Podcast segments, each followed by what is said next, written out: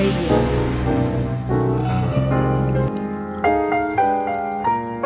Hello, and welcome again to Small Business Digest Radio.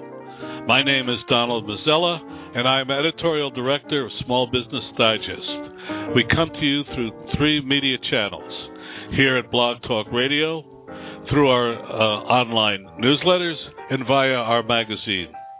They are now all available to you www.smallbusinessdigest.net. That's www.smallbusinessdigest.net. Each hour here at Small Business Digest Radio, we hope to bring you information, strategies, and suggestions to help small business managers increase profits, add sales, better manage cash flow, improve employee management, and streamline operations.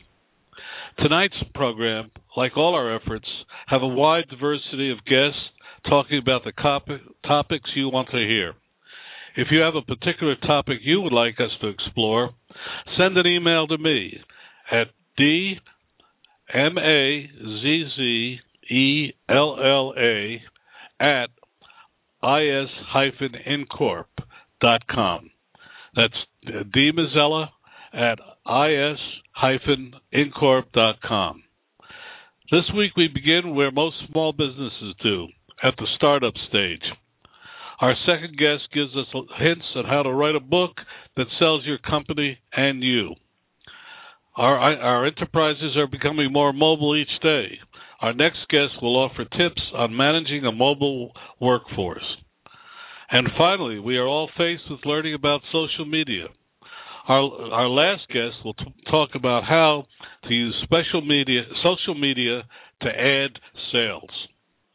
And now, well, I'd like to welcome to the program Anisha Taneja, Vice President of Planning and Implementation at Planet Solo. Uh, Hi there. Hi, Donald. Thank you for having me. No, thank you for coming on.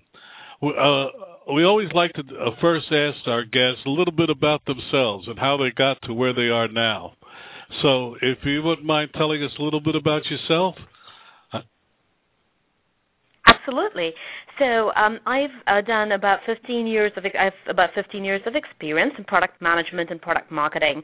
Um, I've led strategy and product for both large established companies like Amazon, where I was a senior manager leading some teams, as well as startups, including founded some startups of my own.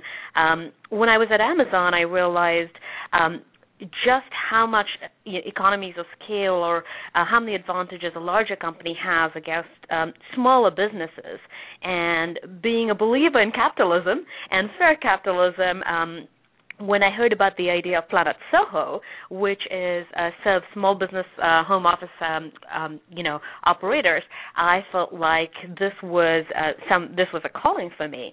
Um, I had, um, you know, when I studied, I had done an MBA from MIT and a master's in public policy and administration from Harvard. So I kind of felt like Planet Soho somehow in its mission and what I was doing both spoke to the business side well, of me as well as I was kind of deeply driven by the mission for um, Planet Soho. So uh, I'm here as the Vice President for Product Marketing and Implementation, and I'm loving being here. Well, that, that's an impressive background. Now let's talk about um, uh, what got what uh, got me to invite you on the program was a very um, uh, interesting um, email that said to take this job and shove it. How many people want to do that and want to step out from the corporate environment? But uh, as many have found out, it's not as easy to start a business as one might think, or to, or one started to manage it. Uh, tell us a little about what Planet Solo does and how it affects small businesses. Absolutely. Um, you know, as we started working with um, Sohos, um, we realized that one of the biggest things that held um, held people back was just the fact that they did not know where to start. They had a passion, they had a skill, they had a dream. They just didn't know how to go about making it a reality. And as we realized that, you know, we went from appealing to, you know, the existing Soho market, which is about 25 million in the US, to also serving the large, huge potential market of people who want to be Sohos and just don't know how to about, how to go about starting their own small business, which is 160 million US, and overall the global market is 2 billion. Planet Soho um, basically is based on the premise if you have a passion, a skill, or something you do really, really well, uh, and most of us Sohos are artisans in their area of expertise, we will help you do all the rest. All the business organization, how do you go about marketing and promoting yourself? How do you go about creating an estimate, getting yourself paid? How do you manage you know your organization um, most you know small entrepreneurs uh, in the the you know the target audience we serve is uh, people who have either um, you know just one employee that's themselves uh, kind of solopreneurs or um, up to about five or six employees. So they're really tiny. When you speak to them about ERP CRM or any of the other abbreviations they have no idea you're talk- what you're talking about. So what Planet Soho tries to do is bring all the tools and services that they could potentially need to run their business all in one place in a really easy, consumer friendly, even though these are businesses, we treat them as individuals and as consumers. So we make it very simple, very intuitive, and we know what they're going to need as they go about the process of growing their business.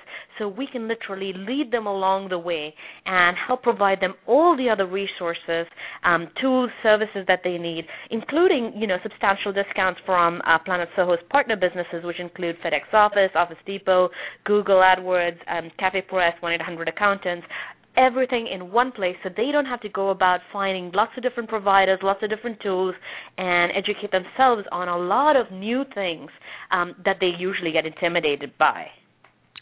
Well, let's back up. That that's what Planet Soho does. But let's talk about, and I should have put it in this reverse order.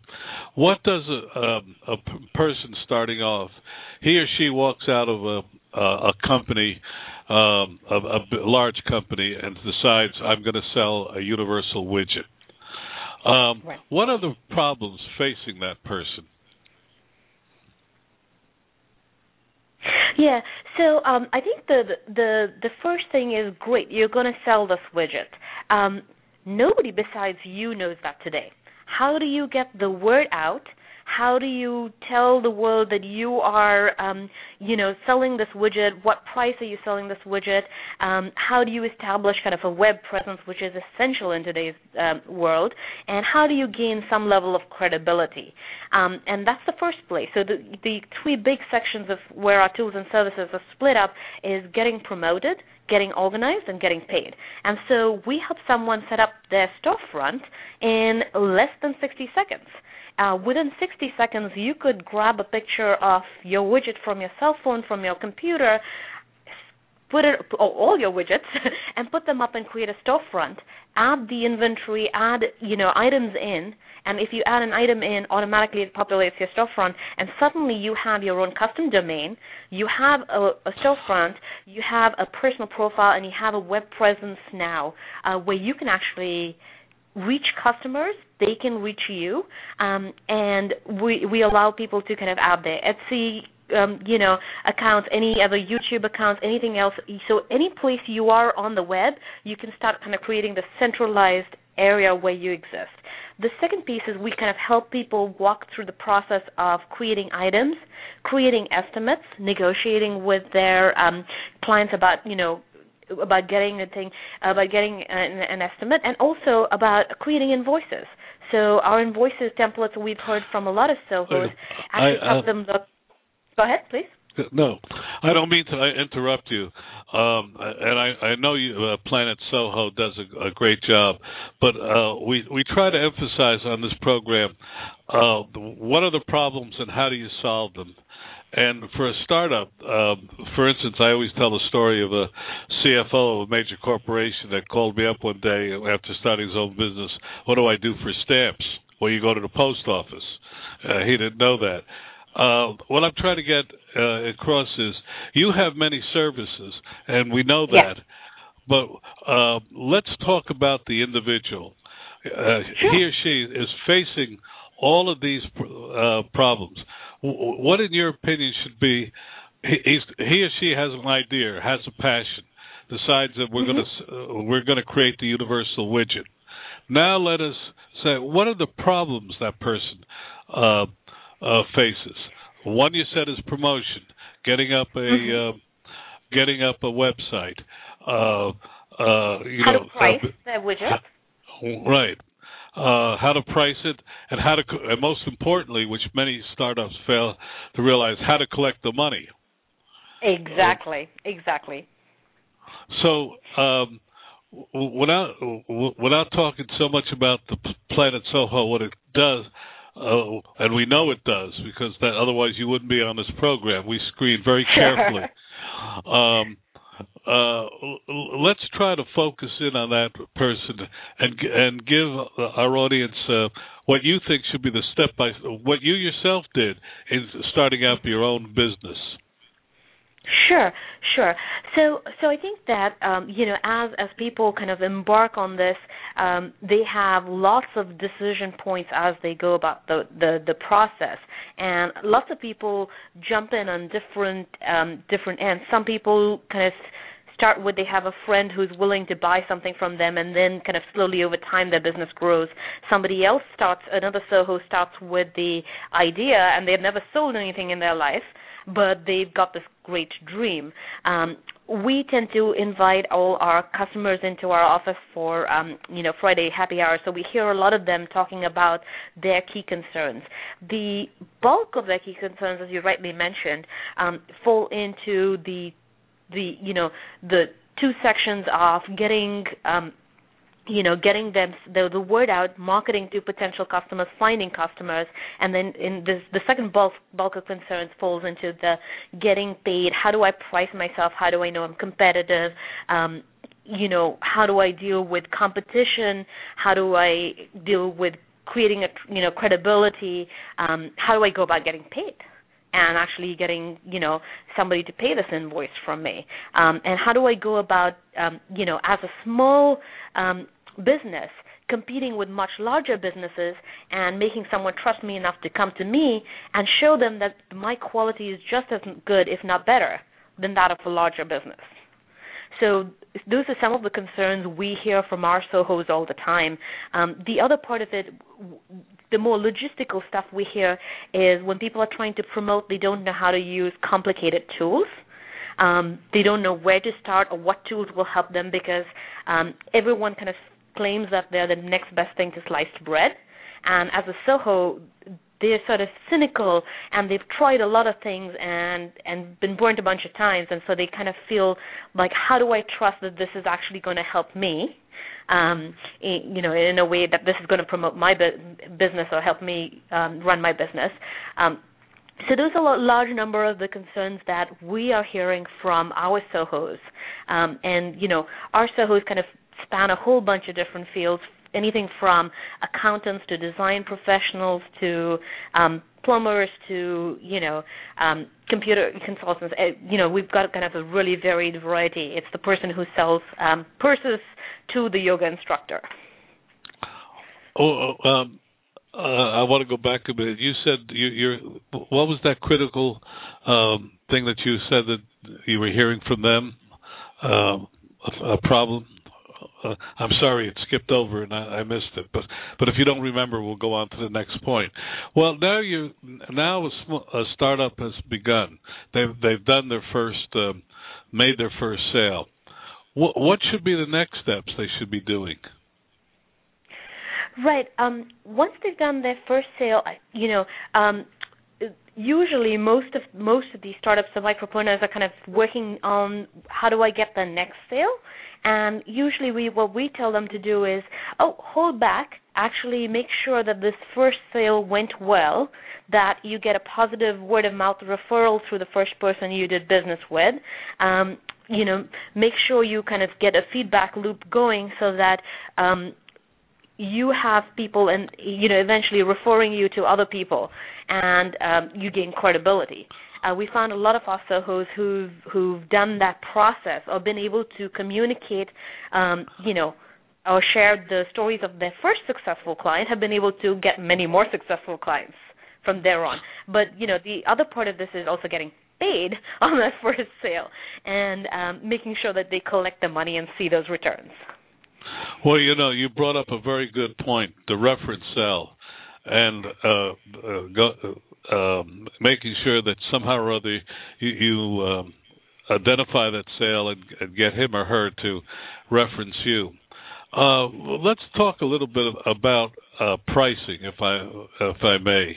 Um, I know I'm throwing some things at you, perhaps you weren't thinking about, but how do you help um, uh, a startup decide on pricing? Sure. Um, you know, currently we are not playing in a, a, role there as much as we would like to. Um, I think that um, as our product continues to evolve and grow, we've sensed that that is an area that um, Sohos would love our help on. Um, you know, it's an, it's a major blind spot for them, and um, it's somewhere where they would welcome uh, any you know input we have. Um, with um, over a million Sohos on our platform, and um, you know we can see by kind of you know their local region, by city, by different things, um, which Sohos and which verticals are being able to sell what kinds of products at what prices. And over time, you could see that we could build um, uh, we've already started along a kind of an analytics platform where we're showing some kind of intelligent um, uh, data to our Sohos. Uh, but slowly over time, you could see that we could say, you know what, if you sold your product $5 cheaper, you'd be able to close the sale you know, in 10% of the time right. that it normally takes you. Or if you sold your um, product $10 more expensive, you'd actually have a better chance of closing this deal because, um, you know, being a doctor or a nurse is subjective and people use pricing as a proxy for quality. So actually you can price much higher and people will you'll actually get more business, not less. Well, uh, talking about pricing, um, I, I, I start out. I'm a, a, a solo entrepreneur. How much uh, does uh, Planet Soho cost me? Absolutely, great question. Um, so Planet Soho um, costs you. We have three different levels: uh, bronze, silver, and gold. And at the bronze level is four ninety five for a month. And um, you know we've developed our pricing by listening to our users. So what we try and do is not charge them per transaction or per per activity they do. We just charge a flat monthly fee for access to all the services so that they can actually do lots of transactions, make make lots of money, and have access to all of these services. Um, and you know, at, at that um, so the at that price, uh, we provide them 24/7 concierge service. We provide them email marketing, a storefront, um, designer invoice templates, a whole bunch of services. Um, the other levels are 6.95 and 9.95. So the entry level is less than your cup of Starbucks. So if you had uh, one cup of Starbucks in a month, you're fine joining us. Uh, well, that's uh, that's a good way. If they want to reach, if our listeners want to reach you or Planet Soho, how do they do it? Uh, the best way to reach us is at www.planetsoho.com and sign up. Well, uh, maybe they may have they want to uh, uh, uh, talk to someone. But uh, if if I were them, I would try to talk to you. Uh, you're certainly an articulate spokesperson for uh, Planet Soho. Um, if if they reached our concierge service and asked for Anisha Taneja, I would be happy to speak to them and give them a call back. Well, uh, um, I hope uh, you'll come back sometime soon and talk with us again. Absolutely, it was a pleasure. Thank you so much. Thank you. Uh, we're going to take a brief break, and we're going to be back next with John Colby, who's going to talk about book publishing. Want to know more about health savings accounts for your company or yourself? Go to 2hsa.com and get a free employer's primer. Health savings accounts are a cost effective way of offering health care benefits to your employees and yourself. HSAs build retirement funds for your employees improve morale, and reduce your health care benefit cost. For a free employer guide to HSAs, go to 2hsa.com. That's 2hsa.com. We're back here. I'm Don Mazzella, and this is Small Business Digest Radio.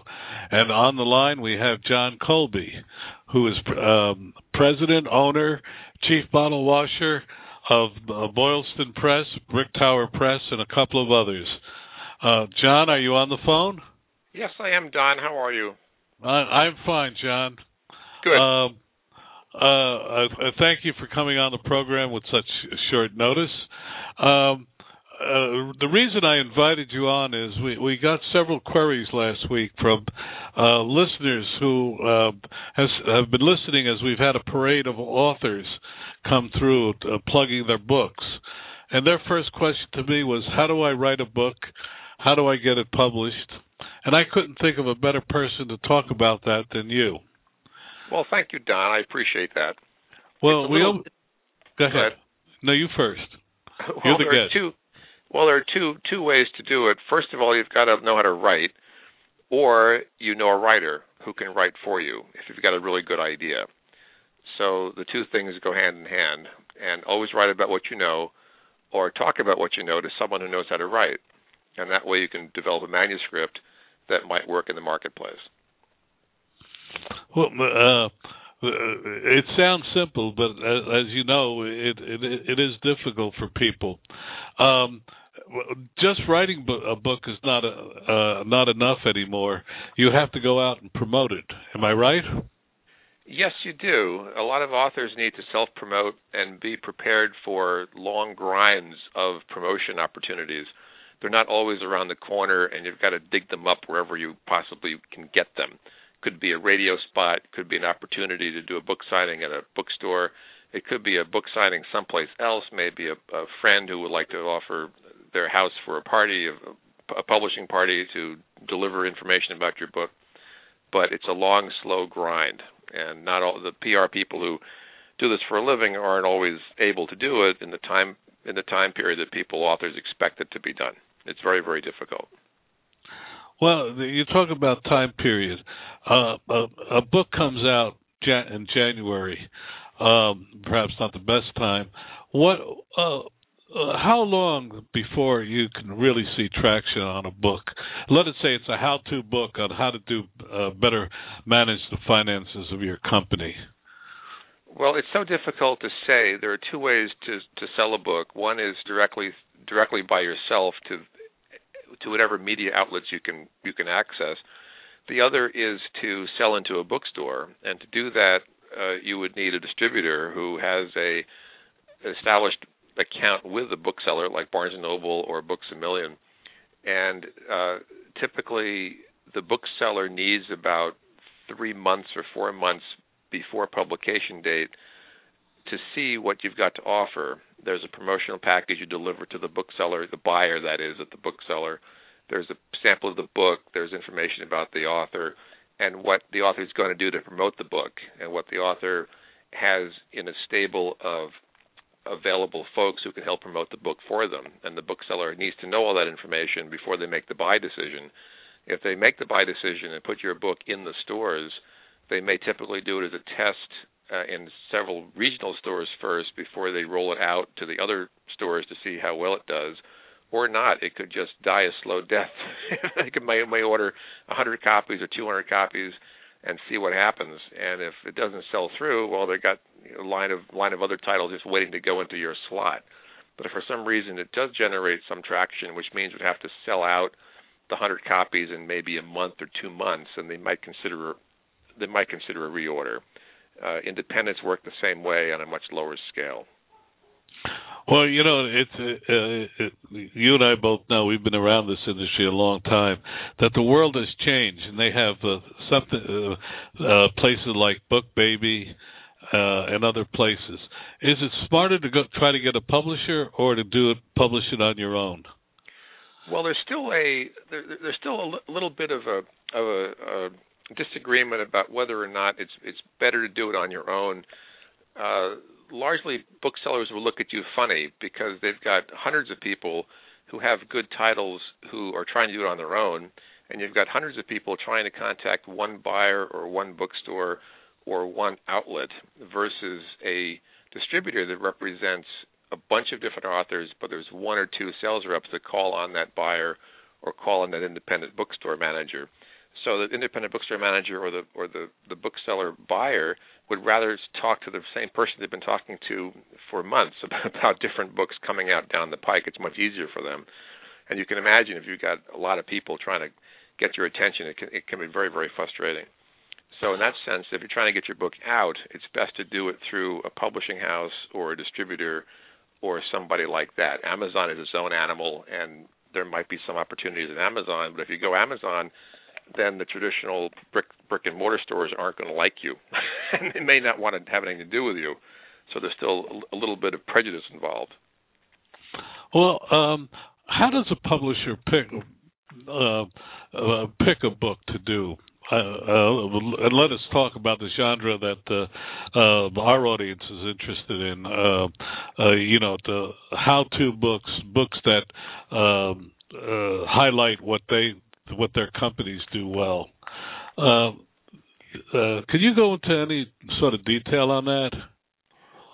The the best way to describe that is, or to answer that question, is to say the book needs to offer the reader a unique perspective that doesn't already exist in the marketplace so that the customer the bookseller customer the merchandiser in the in the bookstore will know their clientele would be interested in this book because no one's done it before. So the publisher has a good idea about what hasn't been done before, what might be u- unique to the marketplace, and the bookseller will listen to the publisher explain why this book is unique. This this is what the author is doing to promote the book, and this is why the bookseller's customers will buy the book. And that's what the merchandiser merchandisers want to do is to be able to sell the book through. They can't have it sitting on the shelf. It just collects dust and there's no sales revenue. They need to be able to sell it to their to their customers. They already know who the customers are. It's just a question of getting the the right book in the right spot in the store. Well, um, do you think that having books on demand will help in this area where the uh, person can ask for the book and it being produced right there in front of them?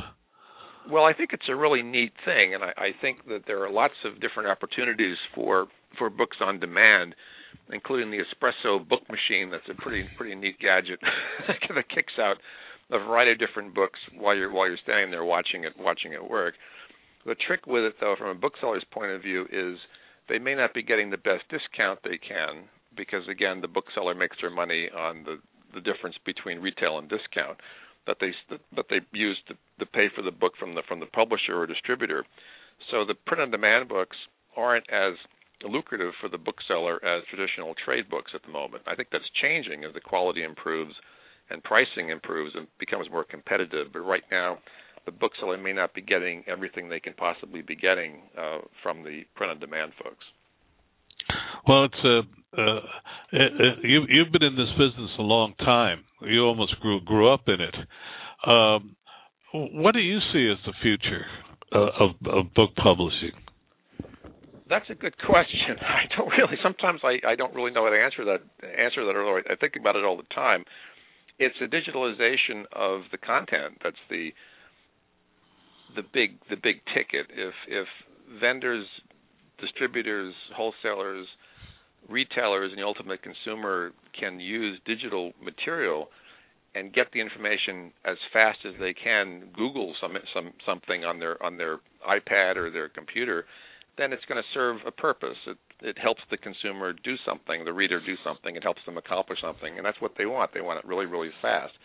On the other hand some people just still still like to read either a fiction book or a nonfiction book and they like the, the tactile ability to hold the book and see the page feel the pages and, and leaf through it and and and readers like to do that. It's comfort it's comfortable for them and they get a good experience. And others need immediate immediate gratification. They want something a piece of information really really fast. Do you think that there's a generational um, happening? Older people like myself prefer a book, and younger people seem to like an iPad. Well, it's it's it's many many ways. It's like it's like driving down the highway using binoculars. If you're if you're if you're searching for something online, you know you're not seeing what what what's around you you're looking at at something in focus that's out in front of you and i think that a certain generation the younger generations might be used to that more. It doesn't mean it's it's it's it's better or worse. It just means it's different. And I think each successive generation learns learns a new way of digesting material, and that's the job for publishers and booksellers to be able to figure out what that what that customer needs, and it's going to be a combination of, of both things. And it is it is certainly generational, but it's always been that way. Well, if you had a, uh, we started this conversation by saying, uh, uh, uh, if you if, talk about what you know, write about what you know, and if you can't write, uh, t- uh, find someone who can. What um, if someone has a, a book? What, uh, what is more important, the title or the material inside of it? That was a question think, that was I I, I think uh, the old adage uh, "don't buy don't judge a book by its cover" is false. I think the cover of the book is very important to merchandising the book, and that includes the color, the color combination, even the title, as it relates to the color combination on the book. So cover design is really really important. Uh, even even if the material itself is is moderate to average, uh, the cover design is essential to merchandising the book properly. And, Especially and now especially now with sorry, Darren, especially now with the there are two different ways to to make a cover. There's one way is to do it for the for the printed book that's sitting on a shelf in a bookstore. The other way is to design a cover that shows up on a on a desktop computer screen in a small little little one by two image. They're al- almost two different animals. Uh, sometimes you're going to uh, may need two more. John, can we uh, uh, invite you back another time to to, to talk about more about this because sure, uh, this this is a subject uh, people have been asking me about, and I just thought of you, and I said let's bring you on. Sure, Don. Anytime. Just let me for- know. I'll, I'll show up. You got it. Okay, Don. Uh, thank thank you much. Have a nice day or night. Bye bye. Yeah. Bye bye. We have an, our ne- um, uh, now a word from our sponsor. Just how dangerous is social networking? Use of websites like Facebook, Twitter, and YouTube are all the rage. But what are the downsides of this new technology? The incidents of bullying, stalking, harassment, and inappropriate content are increasing. Just how dangerous is it? What can you do to protect your child and yourself from it? Go to protectivecountermeasures.com for a free hour long video on the dangers of social networking. That's protectivecountermeasures.com for your free hour long video. Uh, um, w- welcome back. My name is Donald Mazzella, and uh, this is Small Business Digest.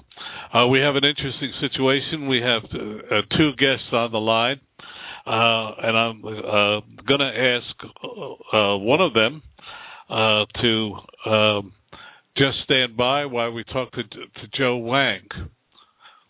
Joe, are you there? I am. Okay.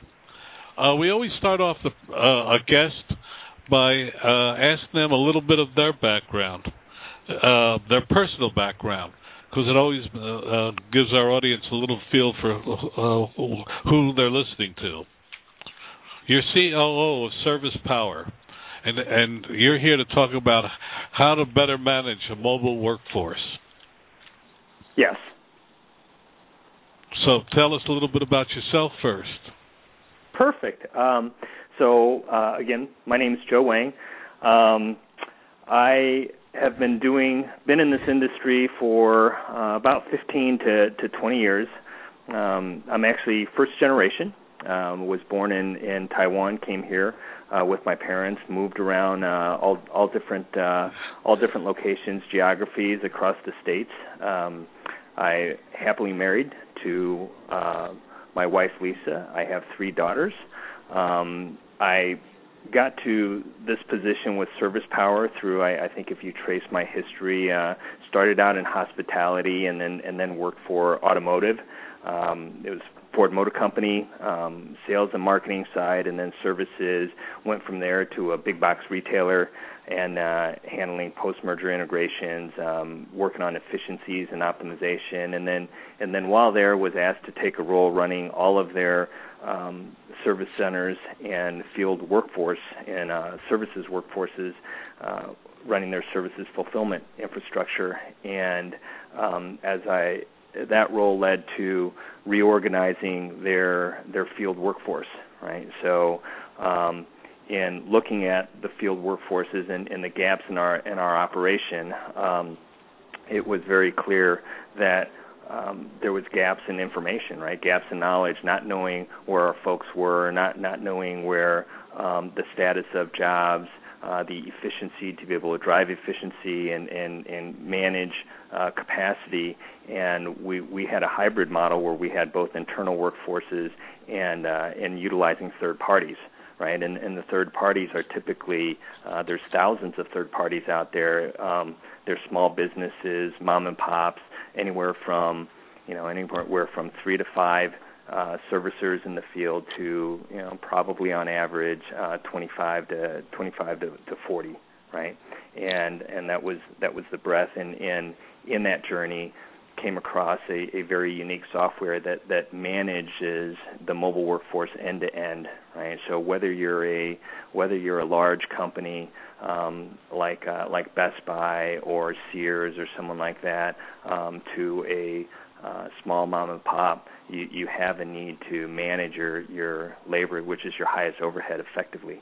And that's what uh, that's what ServicePower does, and, and it's unique in the industry in that it, it can manage uh, a third party, um, or you can act as a third party, or it can manage your own workforce. And um, and so when there was an opportunity to, to to move over to ServicePower, I jumped at the chance. So that's how I got here. okay, and you managed to slip in a very nice uh, uh, plug for ServicePower. But let's talk about it. Uh, yep. Uh, uh, let, let's talk about uh, mobile management. in today's it isn't. It's not only the people in the field, but uh, isn't also uh, uh, at home people working. there's a lot of a lot of different people who are no longer stuck in the uh, office. Uh, is that not so? Oh, that's that's absolutely correct, right? I, I think that um, uh, there's a resurgence of, of with with the dot com, right? Everyone's purchasing on online. There's actually this this resurgence of of um, human to human contact, right? So whether it's uh, in, insurance adjusters making house calls, or even if you look at um, mortgage uh, mortgage brokers and, and the folks that, that sign your papers. Um, there's there's all types of folks that are coming to your home now to provide you um, that competitive difference in service level. Um, that because we're so busy all the time, right? And and so there's a lot of companies come uh, cropping up all over the place that that uh, service you where you want to be serviced, right? And so that's uh, that's exactly where we play. What are the problems with having such so many people outside the office? There's uh, there's there's I think two two major problems, right? One is uh, depends on on which way you look at it. So if you're the if you're the company that that is um, utilizing someone that's sending somebody out there, you have a whole different set of problems than if you're the if you're the small business that's actually sending people on the road, right? In either case, um, having somebody on the road you, you, is the highest overhead and the highest, uh, probably the biggest type of um, overhead and labor that that you can spend on, right? In terms of a workforce, because not only do, uh, do you have a individual, right, but instead of an office space or something, you now have vehicle, you have fuel, you have gas, and then you have the the mobile tools that this person is carrying, and and all of those different things, right?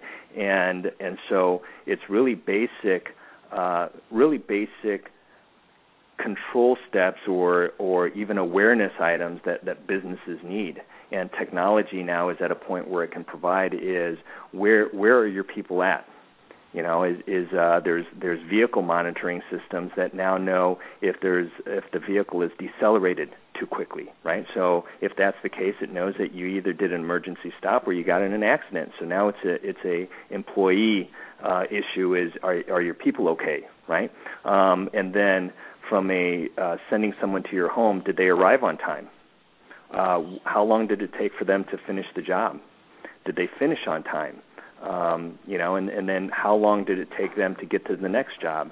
Is is there if somebody can do three jobs in a day, is there a way to do four jobs if they if they drive from location to location more efficiently? So so the the number of issues that can come up is is uh, I mean they're they're indefinite, right? Because there's so many issues that can come up, and historically we've just assumed those different things, right? The big joke is, hey, I'm waiting on the the cable guy. right? Yes. Well, when's he showing up? I don't know. Sometime today, right? Well, we have technology now that that can ensure that that that doesn't happen. Well, uh, having uh, experienced years ago the uh, waiting for a cable uh, uh, uh, cable guy for a whole day, uh, uh, I look forward to to uh, uh, to this. Um, it's interesting. I had not realized how important it was. Um, uh, to manage all of this until I uh, I heard your uh, your explanation just now. Uh, it's really interesting. But what about a small business? How small uh, could uh, how small a business could use a system like yours? Well, it's you know it's it's not just us. There's there's other there's other companies out there that do this, but but for us, our we we actually um, handle all aspects of a mobile workforce from you know two three folks all the way up to um, you know we, we we handle large Fortune you know Fortune 50 companies with you know 1,000, 2,000, 8,000 uh, folks out in the field. Right. I think our, our largest workforce uh, is right around eight to 10,000 people using using our our technology. Um, and th- so you have small um, small businesses that use our technology because um, not only is it is it how they get work, right? So they they take on the overflow. They use this technology to take on the overflow um, from you know companies like like Sears or Best Buy or um, you know other different companies uh, out there that I, I'm not referencing these companies because they necessarily use our technology. I'm just saying that, that there's there's big companies out there that have a lot of work flowing to them, right? They're big boxes, but they don't have the workforce coverage to be able to cover all aspects. So so they they take the overflow and they give it to um, what they call third parties. Well, these are all mom and pop companies, and and um, historically these big companies have shied away from using mom and pops because of what I just referenced. Right? If if a customer calls in and they're angry and they say, "Hey Don, you know I I, I am." I've been sitting here and waiting and, and the person hasn't shown up. Well, you go and look in the system and because it was outsourced, you can't you can't see anything. So the only thing you can do is apologize and and you know nowadays that that just doesn't cut it for the consumer, right? But with with technology now, you can actually um uh it becomes transparent. You don't you don't even appear to be a third party because the technology that you're using is the same platform as what these big companies are using. So this big company can see exactly what's going on with this job that it sent over to you. So now um, it, it is actually become a that's the huge shift in the industry is it's, it's becoming a competitive advantage, advantage to use um, to be seamless to be called what, what we call a hybrid organization is not only do you own your own workforce but um, you're also uh, utilizing smaller workforces and, and these are what uh, small businesses can take advantage of is is you get on a on a platform like this and you're acting like a big company. You're getting all the jobs you're getting all those things like a big company because uh they can see exactly what's going on on every job that you're working on right? So so they know when the job's completed and as soon as it's completed they can give you another one. You know the the the, the thing I love about the job I have is is learning something new, and I certainly learned I certainly learned a lot to, tonight. Um, if they wanted to um, talk to you or talk to your company, how do they do it? Absolutely. Best way to best way to reach us is uh, servicepower.com, And uh, and if they wanted to reach me directly, uh, I am at uh, uh, j.wang at servicepower.com, and uh, and all of our contact information is on our website.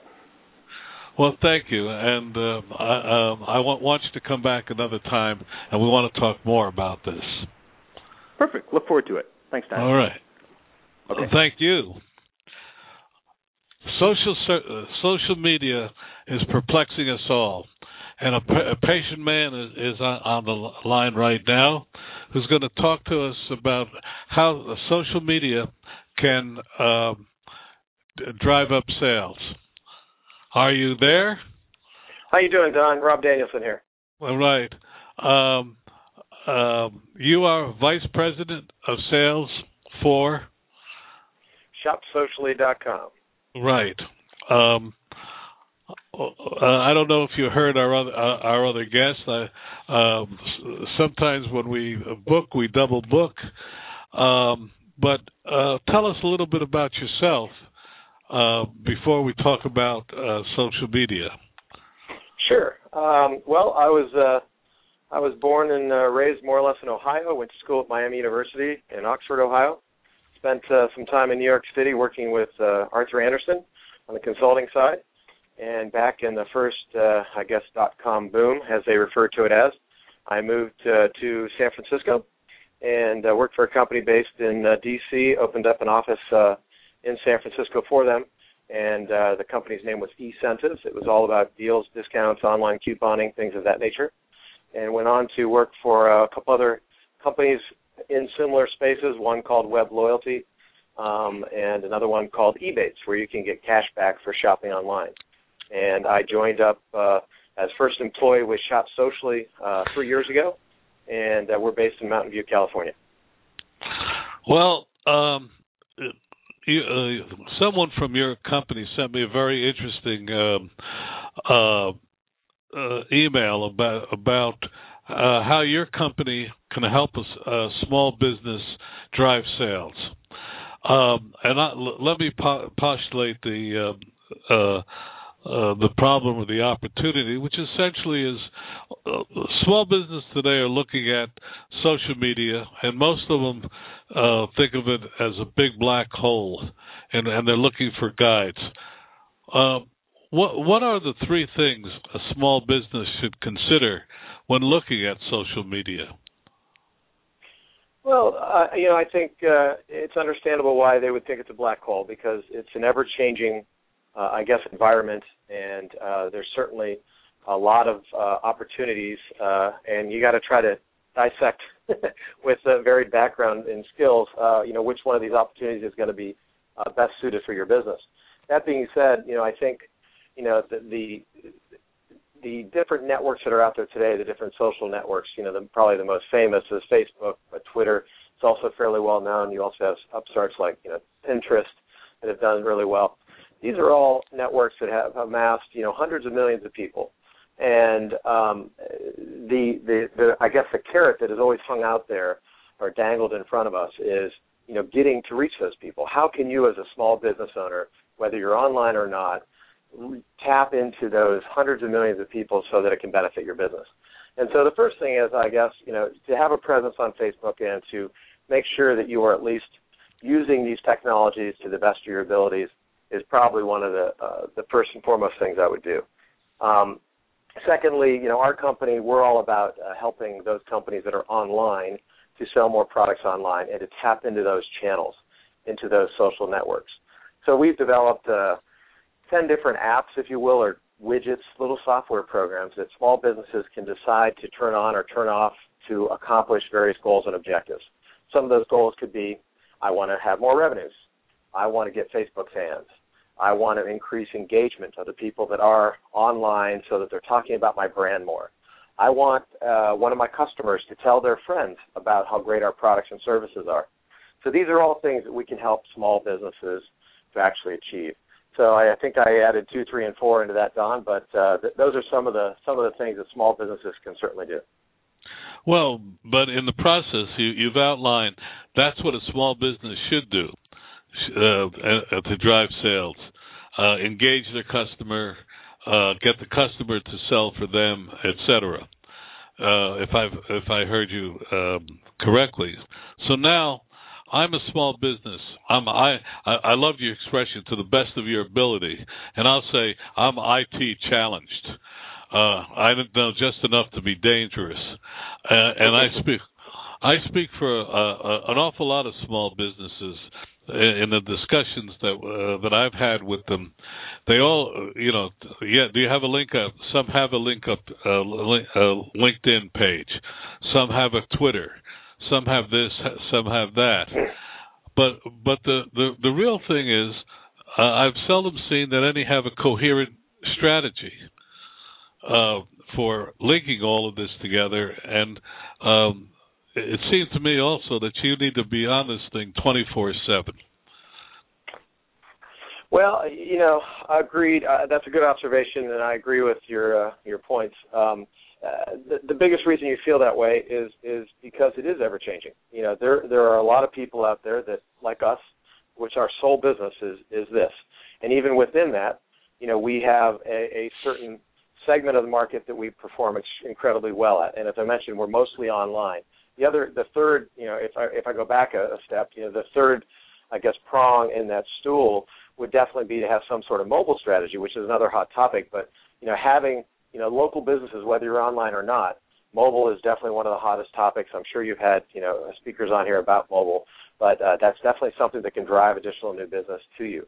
But having that cohesive uh, uh, program or uh, methodology to try to utilize what's out there today it does take some time, and uh, that's why we feel, you know, someone like ourselves, you know, when you develop a platform and you can answer in, in a problematic way uh, a lot of different scenarios, and you can leverage experience from other businesses so that everybody can benefit, then then then it becomes a little bit less uh, daunting of a challenge. Uh, uh, what about um, you, uh, I'm trying to remember. Uh, uh, Sharon's Closet. Uh, you had a. Uh, oh a no, yeah, yeah. Uh, Carol, Carol's daughter. Right. Carol's Tell daughter, us what yeah. you did, did in that uh, in in, in that uh, instance, so that uh, our audience can get a better feel for how you work and what's needed. Certainly. So, uh, Carol's daughter, for those of you who don't know what they do, uh, they're an online retailer. I do believe they do have some brick and mortar stores. They're uh, they're based out of New York, and and they uh, they offer a line of beauty products you know, for hair and skin and body and so on and so forth. And I think they're all organic and all natural, and uh, you know, from what I can gather, just you know, fantastic products. Um, but uh, they came to us, or we came to them, and we started discussing, you know, what they could be doing from a social point of view. And again, their whole um, uh, their whole emphasis to date had been to try to engage, you know, customers of theirs to talk about their brand and to tell their friends about it but they didn't really have the means to do so. It, it's very difficult to sit there behind a desk and try to figure out how to make that happen. Where you know companies like ourselves and there's others out there that do this, you know, we we spend time developing these tools that can be leveraged in such a way that as a customer goes onto Carol's daughter's site, we make it really easy and seamless and hopefully effortless for them to understand that hey, when I see a product that is really, really good, and I've had experience with it, that I can make a comment and I can share that comment through whichever means I want, whether it be through mobile phone, through Facebook, through Twitter, whether I want to post that comment on Carol's daughter, and that's really easy to do. Um, at the same time, you know, maybe I just want to say, hey, I'm a fan of Carol's daughter, and, and, and for that, maybe I sign up for their newsletter um, because I want to be advised of, uh, uh, you know, uh, of different promotions that are coming up down the road. And again, we can we can enable that to happen. So Carol's daughter enabled a couple of our different apps. Uh, one was called Get a Fan, which is that whole process of liking or becoming a Facebook fan of that site. Um, and the other one was what we call Share a Purchase. Uh, and kind of as the name implies, you make a purchase somewhere and you're given the opportunity to share that with either all your friends or a small subset of your friends and um, they're able to do that. And they saw some, you know, incredible results. Uh, we've been working with them for about a year, and uh, they attribute about eight percent of all of their online sales to us. Um, they have seen about a two and a half, actually it's a little bit more than that, um, uh, two and a half times higher conversion rate for visitors that actually come from these testimonials.